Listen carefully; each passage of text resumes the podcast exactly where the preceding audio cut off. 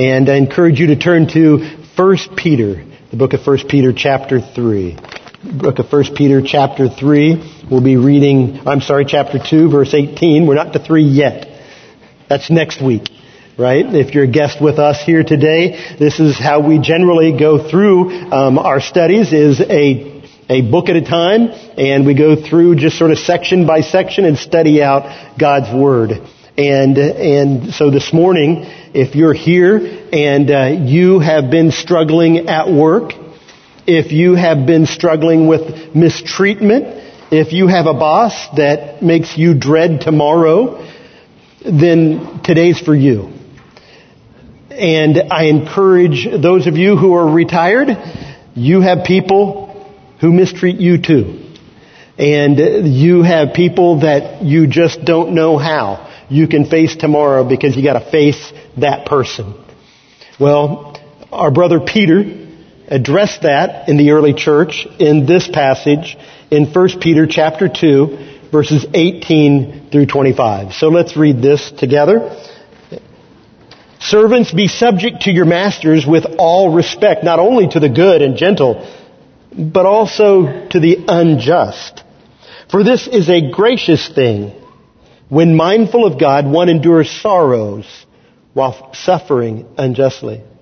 For what credit is it if when you sin and are beaten for it, you endure? He's like, good for you. But if when you do good and suffer for it, you endure, he says it again, this is a gracious thing in the sight of God. For to this you have been called.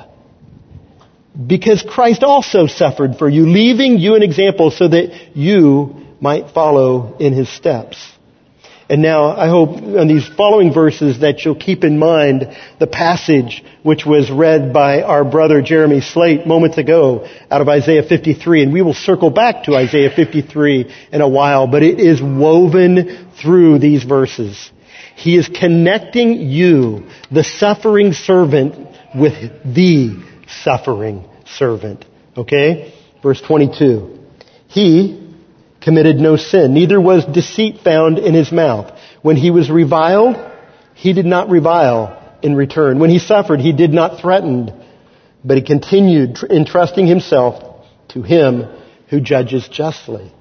He himself bore our sins in his body on the tree, that we might die to sin and live to righteousness. By his wounds you have been healed, for you were straying like sheep, but have now returned to the shepherd and overseer of your souls.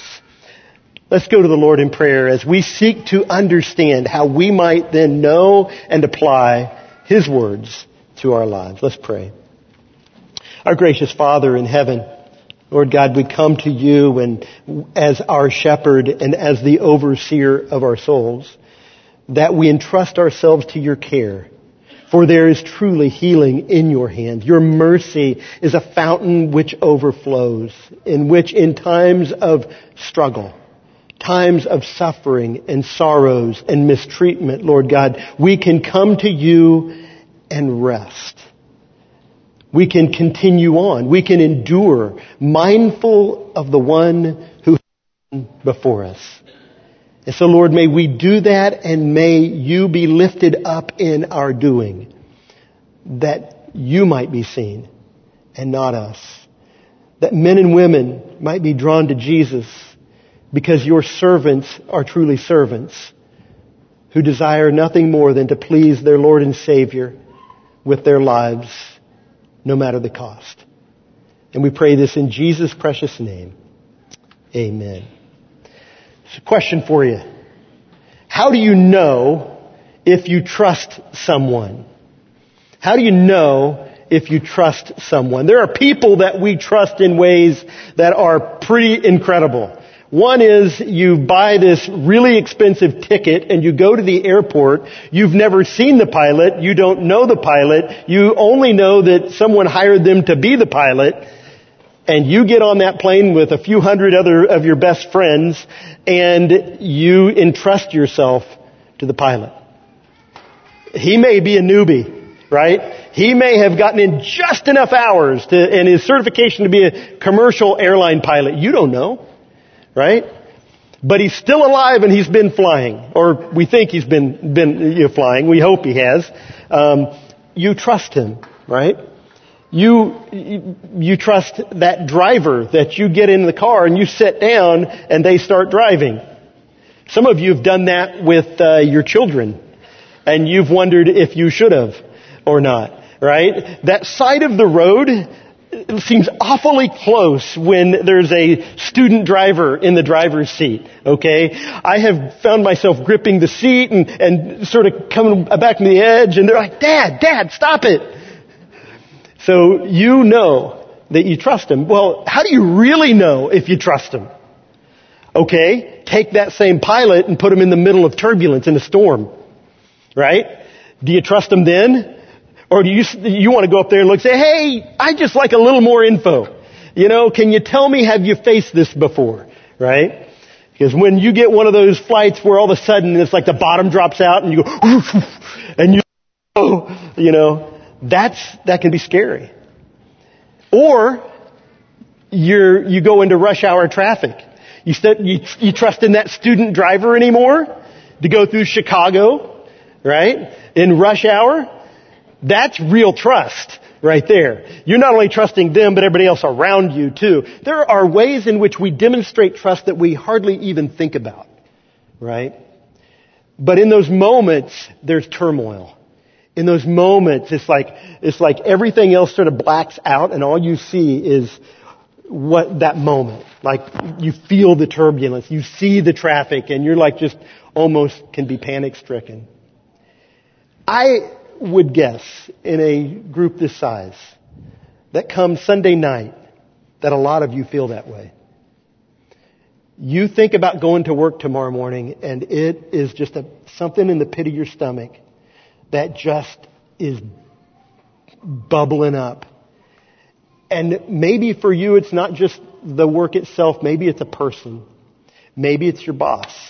Maybe it's a person that, that oversees you and you just can't hardly think of going and facing them again to face their unkindness, their, their mistreatment, their unfairness, their unjust actions towards you, no matter how hard you've tried. Well, you're not the first, and you won't be the last. And it probably won't be your last day to experience that, sadly to say. But the truth of the matter is, is that we all experience mistreatment. As, as sojourners and exiles in a land that is not our home, we look forward to a day when injustice is gone, when we are not mistreated. But that time is not now. And we'll face it time and time again. The question is, on this journey, do you trust God? Do you trust God? Do you trust Him? And the question is, how do you know? How do you know? One way you can know is how do you respond in times of mistreatment? Do you trust Him then? Those are those, that turbulence, that's that rush hour feel that all of a sudden the life is coming at you and you just want to you just want to punch somebody you just want to you just want to yell at somebody you want to give them you want to give them a piece of your mind right anything but respectful submission and yet, that's not what we're called to. Did you catch that in here? That's not our calling. Now, there are a lot of qualifiers we'll talk about today, but that's not what we're going to make. Our passage today, Peter is writing to slaves, and he connects their enduring, respectful submission to their earthly masters with their trust in their heavenly master, their heavenly Lord, and in his own suffering on their behalf. You see, we'll circle back to this a couple times, but you're not the first to go there, and you won't be the last. You see, Jesus went first. Jesus went first. And, and we're going to see that we are suffering servants together with Christ. And in that, we can know that He understands us, He cares for us, and that if He can conquer, then so can we. That if He is the ultimate last word on it, then we can rest and not have to have the last word on it. You might wonder, why Peter didn't just right here address the issue of slavery and say, okay, let's get this once and for all, either him or Paul, one of the two, I don't care who, but one of them, why didn't you just say, hey, slavery's wrong? Right? Slavery's wrong, let's just end it right now, let's just be done with it, it's over. Okay? That isn't what we find in the New Testament.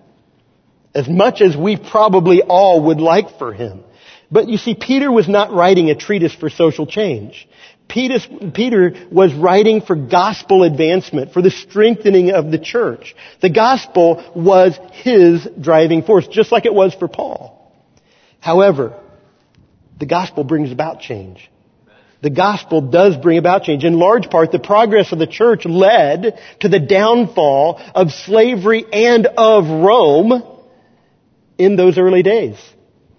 God used the gospel to transform the world as they know it in that day. And later, when slavery continued, and it has continued to this day, the gospel continues to go and transform it. it. William Wilberforce was at the front lines of ending slavery in the United Kingdom. You know what Will, William Wilberforce was? A sound, solid, bold Christian. And it, that was what drove him to want to see slavery ended. You know who had a big part in ending slavery in America?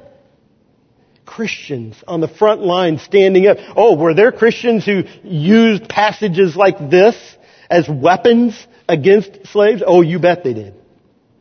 But you know what? The church continues to advance and to fight for truth and, and it is used for change. But that isn't what he's doing here. That is not the focus. The apostle Paul even spoke in 1 Corinthians, spoke hopefully of those slaves being released, being, to gain their freedom, right? He was a, he was hopeful of that. That was a good thing. So Peter, though, was writing to these elect exiles. We've been through that for the first couple chapters here. These, these people aren't in their normal home. They were scattered. They were displaced. And that's likely why Peter chooses not to address, by the leading of the Holy Spirit, masters here. Do you notice that's missing? Paul addresses that later in how to function as a church. Okay? Here, he's addressing people that are scattered. They aren't living in their homes. They're not likely to be masters. You see, Peter was instructing these young churches in how to live in a hostile society. Sound familiar? The people to whom he was writing were not likely to be masters, but instead, very possibly, having been left their homes and land and businesses, gone to another place, they might have had to subject themselves to become servants, to become slaves, at least for a season. And that's a difference. That is an important difference between slavery then and slavery in, in what we saw in the Western world, like the UK and America. In, in their area, it was, in their time, it was more status driven. In other words, you might have been captured as a prisoner of war. You might have been, gone into debt. You might have had, been born into it. But in each of those cases, it was often possible for you to gain your release. Many young slaves found their release by the age of about 30. That's a long time. That's a long time to live as a slave but there were not necessarily any guarantees. And the fact of the matter is, you still were considered to have a lower status, right? We still have that in our workplace, don't we?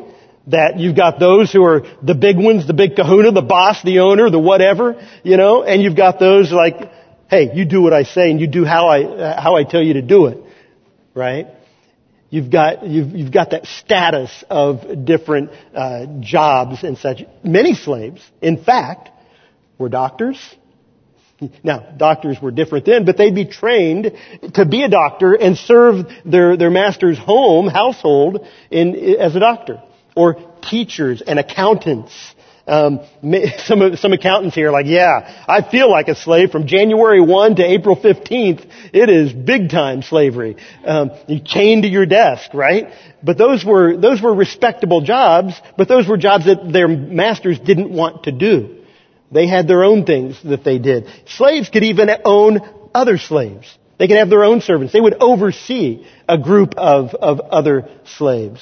So it was very, very different than what we often picture. Doesn't mean it was pleasant. Doesn't mean it was anything better than still being a slave. Now, H.B. Charles, um, pastor, writes this. One might be born a slave. Prisoners of war became slaves, but in the end, being a slave did not necessarily mean you were doomed to a miserable life. However, you throw in the wrong master, and it's a miserable life. You get the wrong boss, and it becomes a miserable life. You see, while the servant to modern day job correlation may not be direct, there are a lot of similarities in what they experienced and what workers today, what you and I might experience.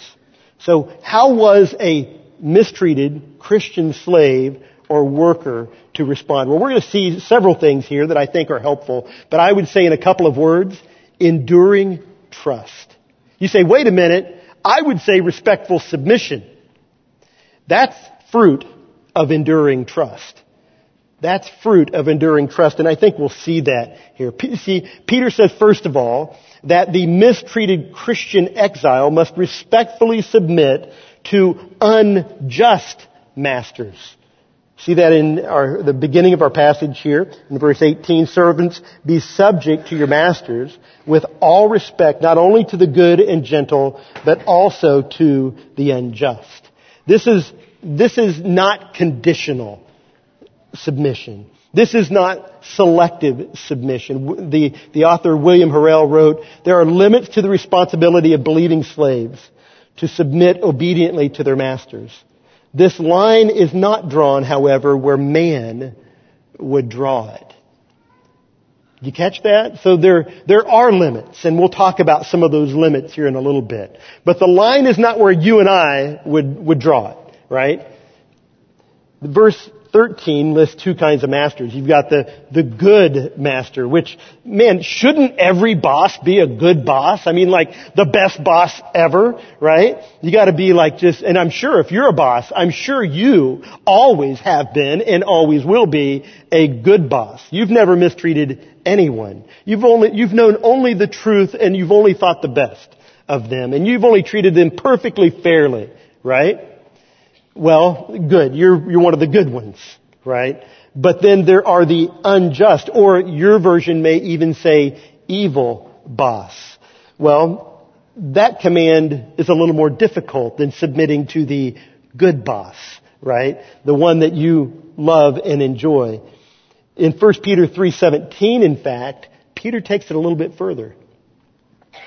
For it's better to suffer for doing good if that should be God's will, than for doing evil. You see, we are called to even, to especially, it's even better, he says, to suffer for doing good than for doing evil.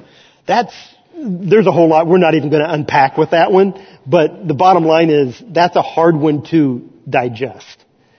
To think that I go to work tomorrow, you go to work tomorrow, and in God's eyes, it might be better that you suffer. Well, that's not all that said. You saw the rest of it. Then for doing, suffer for doing evil. In other words, you as a believer are not to go into the workplace and to be lazy, to be inconsiderate, unkind, haphazard, because if you are, kids, listen, if you work like that, you deserve you deserve some suffering. You need to grow up. You need to work as unto the Lord, not pleasing man, but pleasing the Lord. And he says, so it's better, it's better to, to, to suffer doing good than to do a halfway job and to suffer for that evil. But the fact of the matter is sometimes you do good and it is just painful mistreatment. That word unjust is a word that means bent. Have you ever had a bent boss? You guys are like, you're like, I'm not, not going to give it up. Most of us at one time yeah, thank you. We have one person in this entire place. Okay, the rest of you are dismissed. Aaron and I will have a conversation, right? Yeah, you probably had a boss who was a little bent, right? He didn't, he didn't treat you well. He didn't treat you straight and true, okay? you, and you are called then to be subject to them. It is, it is the character of the master that we're addressing here. And his character is not an excuse to not obey. Today, we have options that the recipients of this letter didn't have. If your boss stinks, oh, you can resign. We just had the great resignation, right? Over the last year or so. The great resignation where more people resigned from their jobs to go do who knows what, you know, and they stepped away. But these people didn't have that option. They were slaves. And, and yet, you, it might, it's not so easy, is it? Because, yeah, you can say that you can do that, but it's a little harder. You gotta have a job. You gotta pay for that mortgage. You gotta pay for transportation. You gotta pay for food. You gotta pay for all these different things. And so you feel like you're stuck. You feel like you're stuck. But, you can also report an illegal, immoral, or unethical boss. Right? But it might get harder for you.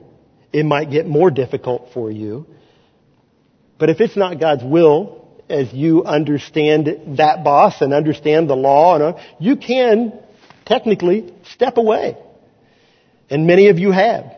Many of you have stepped away from difficult situations. But let's be clear on this.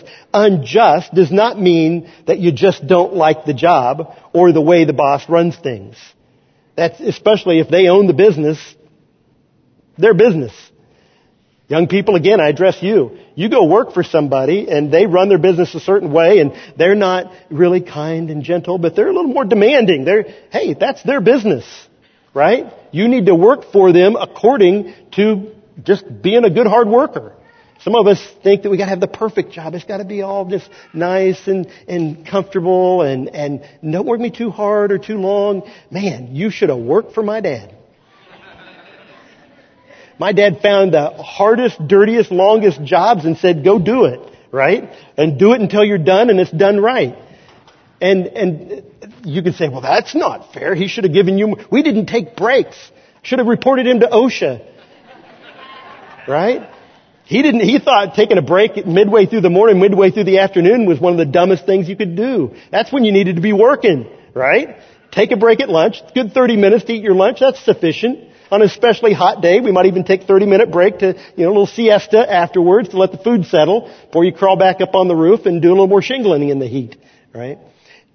It's not about a difficult situation. That's more your problem than your boss's problem. At the same time, unjust treatment does not mean we're not talking here about illegal treatment necessarily. Because illegal treatment, we're not going to stand up here and say, you know what? You just take it. It's illegal. They're doing illegal things to you. You just take it. Or that they're asking you to do illegal things. You just do it. You submit. That's not, I mean, we go to the other parts of scripture and we can apply those things and find that that's not what's being said here. Right? If you're being asked to do Ill- Ill- illegal things, you need to address it. Whether it's reporting it to higher ups or to the law or whatever, you, you, and if you're being asked to do it, you just need to get out. You can't do it. My brother had to step away from a job and took, and because of a non-compete clause, went and worked construction for a year because they were asking him to lie as he was selling something. He said, I can't do it. And they said, then you're fired. And they said, okay. And went and worked construction for a year. Finally got back into that, the, the financial world, but you you must understand that's not what we're saying. That's not what Peter's saying. So, there is another consideration, though, that just because something's culturally legal does not mean that you're bound to disobey God in order to obey one's boss or master. So this is, I'm, i know there's a lot of qualifications. I'm getting through this so that we can, we, hopefully it answers a lot of those questions that are like, for some of you that are, are like this trigger in your mind, like, okay, but, okay, but, we answer a few of those so you know what we're not saying and that you can rest and then accept the Word of God and how then shall we live. If it's, if it's culturally acceptable and even the law of the land says it's legal, and your boss says this is how we're going to do it, and it's legal. It's according to the law. you know, you don't have to obey.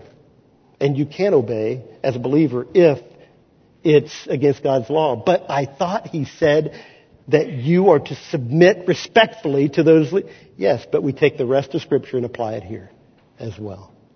So there are many, many, many considerations, but at the heart of the response of the Christian slave or worker is this idea of enduring mistreatment as a God-focused, a God-focused responsibility with intentionality, with consciousness.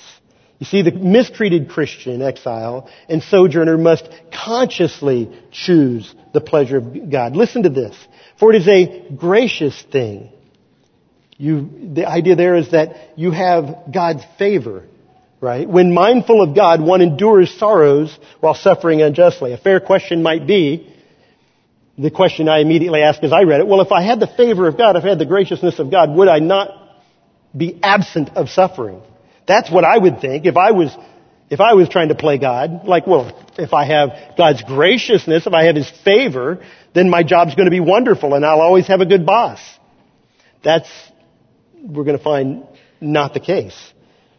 For what credit is it if when you sin and are beaten for it you endure, but if when you do good and suffer for it you endure, this again is a gracious thing in the sight of God. This is not talking about getting called on the carpet again for shoddy workmanship but it is what, this is what, that would be deserved, expected.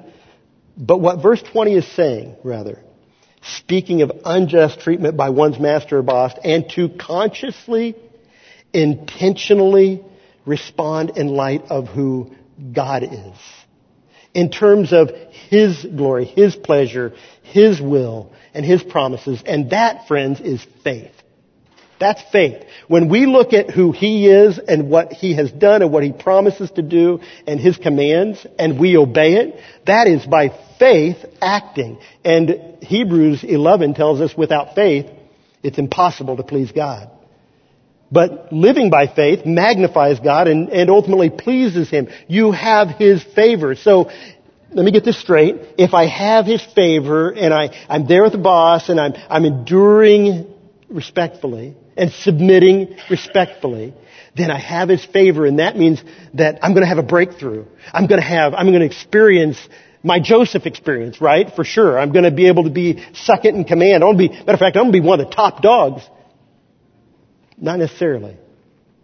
Because if that were true, then every Christian who's ever endured would sometime be at the top of the heap.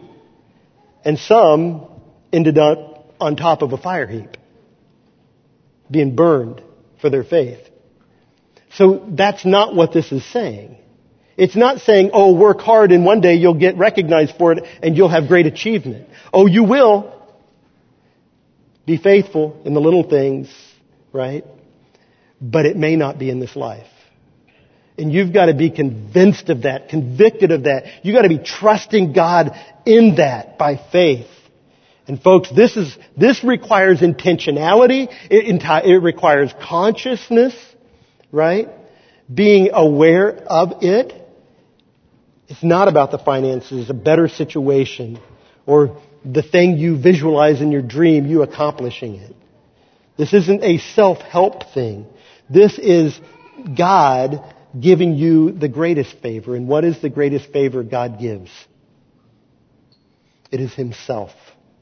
It is Himself. And in the midst of suffering is where He often most gives you the greatest revealing closeness, intimacy of Himself. And so friend, that's hard. That, when you get to that and go, oh, so this, this may mean that I may have a lifetime of enduring really stinky bosses. Oh, but look what you get in the end. You get more of God. And if you're a believer and you have trusted in Christ and, and what you have by salvation, you have Christ. Well, what more could you want than more of your Savior? So in those moments of mistreatment, God desires to reveal Himself as infinitely, perfectly trustworthy. And the question was, is, in the midst of that turbulence, as the world comes rushing at you, will you trust Him? Delighting to do His will because you trust that it is good and right no matter how bad your boss is. 2 Timothy 2, 3, and 4 says, share in suffering as a good, a good soldier of Jesus Christ. No soldier gets entangled with civilian pursuits since his aim is to please the one who enlisted him. That's the theme verses for our new rest and refit uh, veterans ministry. And, and, and I love that verse. I love it because it, it gives clarity, it gives focus, right? The world is happening around me. The circumstances may be miserable, but I have one person that I aim to please, and that is the one who has called me. I'm, he is the one who enlisted me, and I strive to please him. We make it our aim to please our master, and we please him when we walk the path that he's already been down. We've all had parents or coaches, hey, do as I say, not as I do. do just do it. And we watch them and go, that, that didn't, he's not doing it. She's not doing it. Why do I need to do it? And that, and I understand, I've not been in the military, been around a little bit of military people, but I understand some of that happens in the military. Like you do what I say.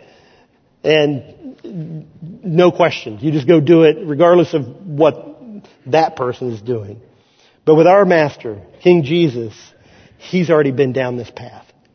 And this is the heart of this passage. If you're thinking, okay, he's telling me to do something that he just doesn't get.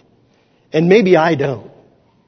I very well may not even begin to understand how bad your situation is. I don't have to. I don't have to. Because there's one who does.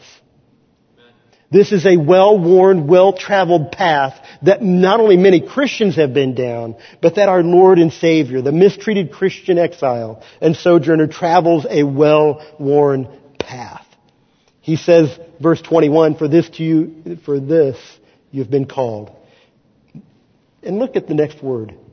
Because. Because. Why have you, why are you expected to live this way? Why are you expected to endure suffering? Because Jesus.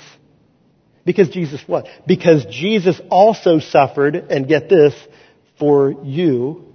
You're the cause of it. Wait a minute. That's not fair. That's not just. Exactly. Exactly. So Jesus suffered unjustly on your account, leaving you an example so that you might, if called upon, suffer unjustly on the account of someone else. He committed no sin, neither was deceit found in his mouth. When he was reviled, he did not revile in return. When he suffered, he did not threaten, but continued entrusting himself to him who judges justly.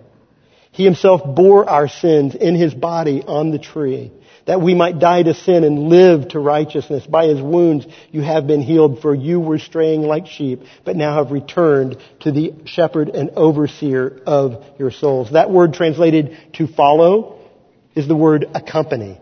I like that word better. That's pretty cool uh, this idea that I'm not just called to follow Jesus at a distance. I'm called to follow in his steps. I'm, I'm supposed to accompany him on that journey, which means if I'm accompanying him, what is he doing? He's accompanying me. I'm, I'm willingly falling in behind the suffering servant to live as a suffering servant, but because I am, I'm with him and he's with me. That's the picture. That in the midst of my master, my boss treating me unjustly, that Jesus is, has been there before me and he's in it with me. And if I believe that, if I trust that, back to that word trust, then it changes how I think about it. Because he's not only with me now, I am in the company of Christ through the end. And there is a promise that comes with that. Christianity is not an escapist movement. Christianity is about following Christ no matter the cost, no matter where it takes us, right? Mark 8, 34, 35 may have been something that Peter had in his mind. And it says, and calling to the crowd, and calling the crowd to him with the disciples, Jesus said to them, if anyone will come after me, let him deny himself and take up his cross and follow me. For whoever would save his life will lose it, but whoever loses his life for my sake and the gospel's will save it. if your understanding of Christ does not radically transform your view of how you do work, of how you respond to mistreatment, then you're not understanding Christ as you should. When Jesus said, come follow me, his calling was complete.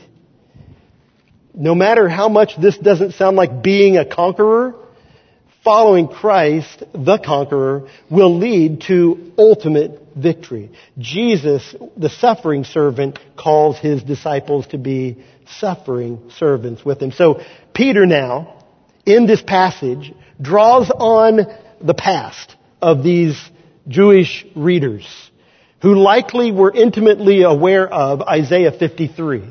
They would have known that passage. It was a, it was a passage they would, they would quote and they would have memorized from the time they were children.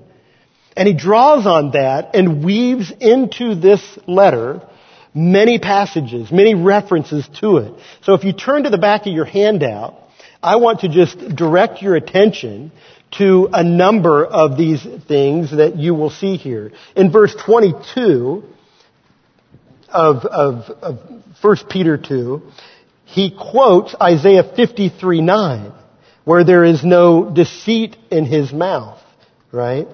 In verse 23, it has a background in 53 verse 7. So look at verse 7 there, where you see it says he was, he had no threats in retaliation. Well, he was led like a lamb to the slaughter. In verse 24, it draws upon a number of passages. In 53:12, he, he talks about he bore the sin of many. In 53:5, by his wounds we are healed in 53:11 to be accounted righteous.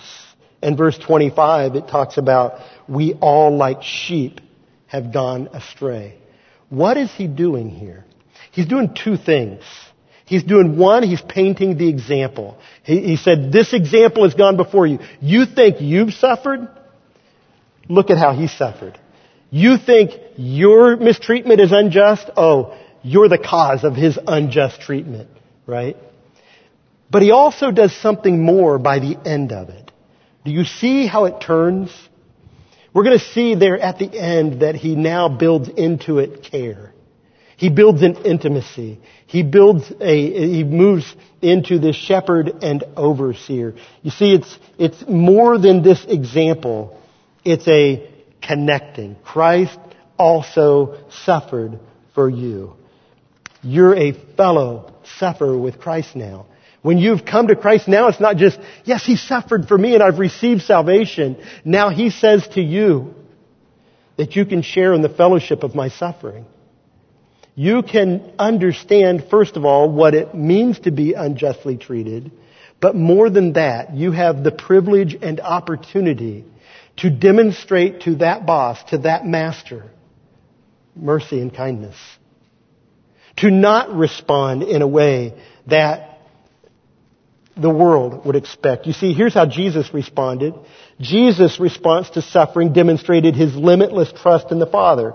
Verse 23, it says, when he was reviled, he did not revile in return. He suffered, he did not threaten. But listen this, he continued entrusting himself to him who judges justly. Taken literally, Jesus was surrendering himself in an ongoing manner. He surrendered and continued to surrender himself to the end to the Father. Why? Not just blindly, not just, not in any way ignorantly, but he did it very consciously and intentionally and said, I know my Father. I know what the outcome's going to be. I know the Father better than anyone and I trust Him completely. I will go to the cross and I will trust His will.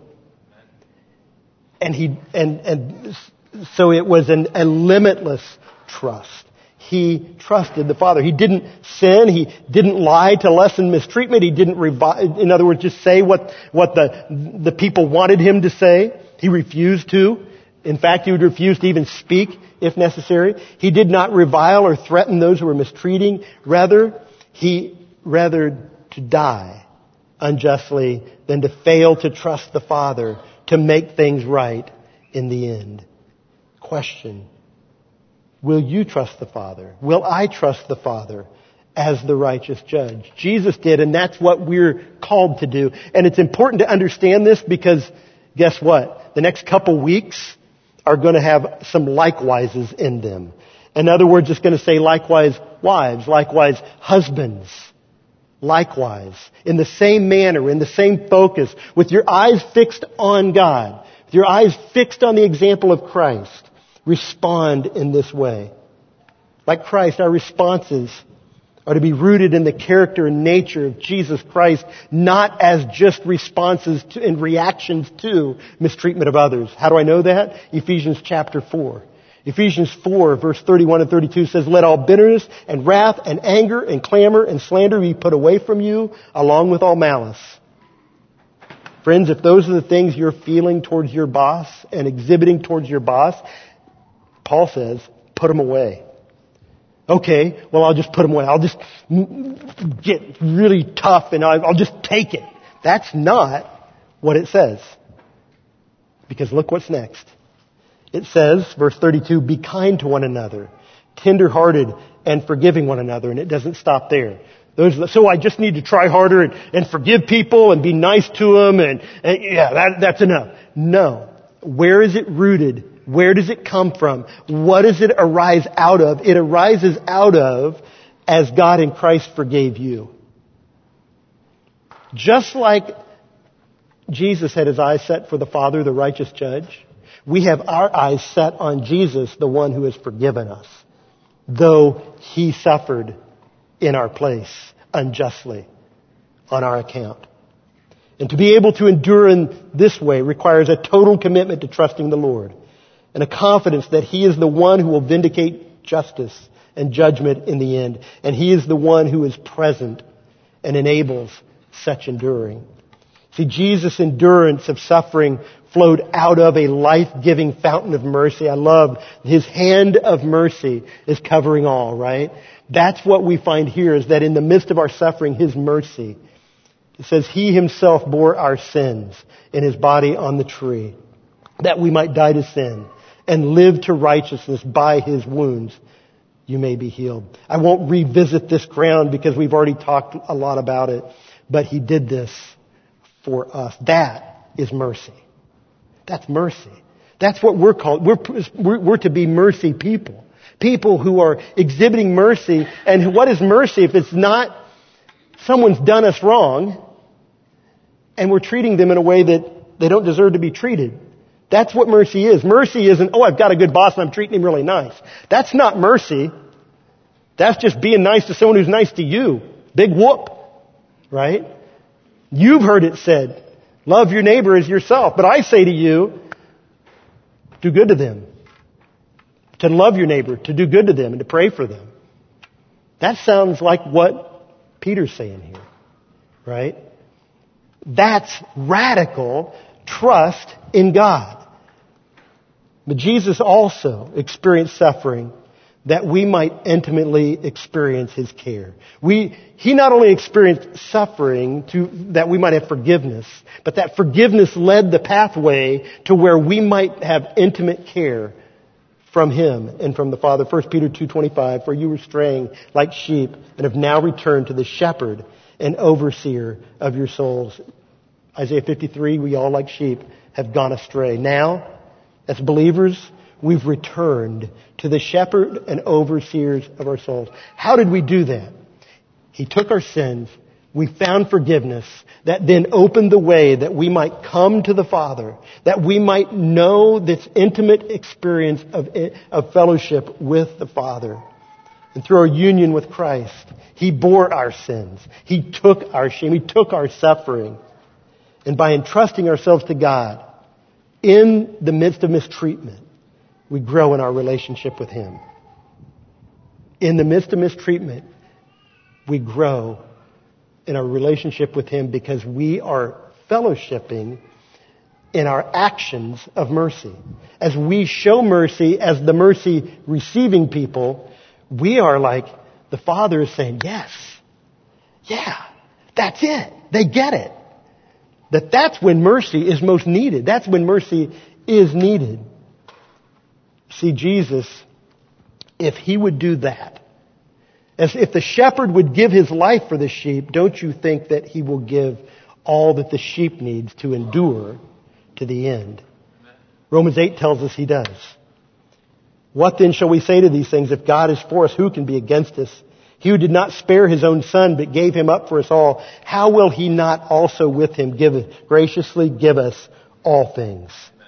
And so the, the, the, the conclusion is this. Focus on Christ with a mindfulness of God's holy justice. God will take care of that in the end. Is that to mean that you should be praying, God, get him. Come on now. Get my boss. Take him out. Take her out. Right? No, you're to focus on respectful submission, entrusting yourself consciously to God. You're not a righteous judge. He is. Entrust that part to Him, right? In so doing, you imitate our Lord. In Hebrews 12, 1 and 2, it says, Therefore, since we are surrounded by a great cloud of witnesses, let us lay aside every weight and sin which clings so closely and let us run with endurance the race with the, the race that is set before us. Whatever your race is. Looking to Jesus, the founder and perfecter of our faith, who for the joy that was set before him endured the cross. Why? For us. Despising the shame. Whose shame? Ours. And is now seated at the right hand of God. Oh, that was a switch. That was a turnaround, right? But the Holy Father knew the truth. And, and he was elevated to a place above every name, right? We read in Philippians chapter 3. You see two words in there I want to just sort of end with. Because he was the founder and he was the perfecter of our faith. He is the basis for our faith. Our faith is established on what He has said, has done, right? What He did in the past is our foundation. He's the chief cornerstone. But He's also the perfecter. That's something that isn't in the past, but something that is now and moving forward. So how is He the perfecter of our faith in the midst of this suffering? Our faith is perfected as we trust Him and His promises for our lives today and our future tomorrow. So as you face tomorrow, as you face that employer, that boss, that person who mistreats you, and you look to the future, you look to Christ and, and His justice, you're then freed to go, okay, what's my job with this person? Okay, I'm to pray for them. I'm to do good to them. And I'm to love them. That's mercy. Wouldn't it be amazing if instead of so quickly just every time we're wronged as Christians, if instead we said, "Oh, Lord, I want to I want to talk to you about this person here. Lord, help me love them. Show me, Lord, how I should love them. Show me, Lord, how to do good to them. Truly good. Not just good in my definition, but what is truly good to them. And the truest good is that they might know the gospel. Because that's your greatest good, is that you would know Christ. And if you don't know Christ, this conversation today is probably so foreign and almost ignorant. Like, hey, just, just move on. Leave that job, just move on. No, God has us on a mission. And our mission is the gospel to share the hope and love and forgiveness of Jesus Christ. And that's our priority. And if God has placed you in that place, whether it's for a season or for a lifetime, no matter how hard it is, He's trustworthy. He will take care of it in the end and He will take care of you on the journey. And that's our prayer for you today, that you'll trust Him to do just that. To care for you today and take care of it in the end. Let's pray. Gracious Father, Lord, we, we come to you now. And we just ask that you would graciously, you would graciously show yourself strong in and through our lives. And Lord, we, we ask that you'd help us to endure well, to be a mercy people, to be faithful, to be respectful, to be submissive in the way that honors the Lord Jesus, in a way that is mindful of your promises, not just trying harder but trusting you. We pray it in Jesus' name. Amen.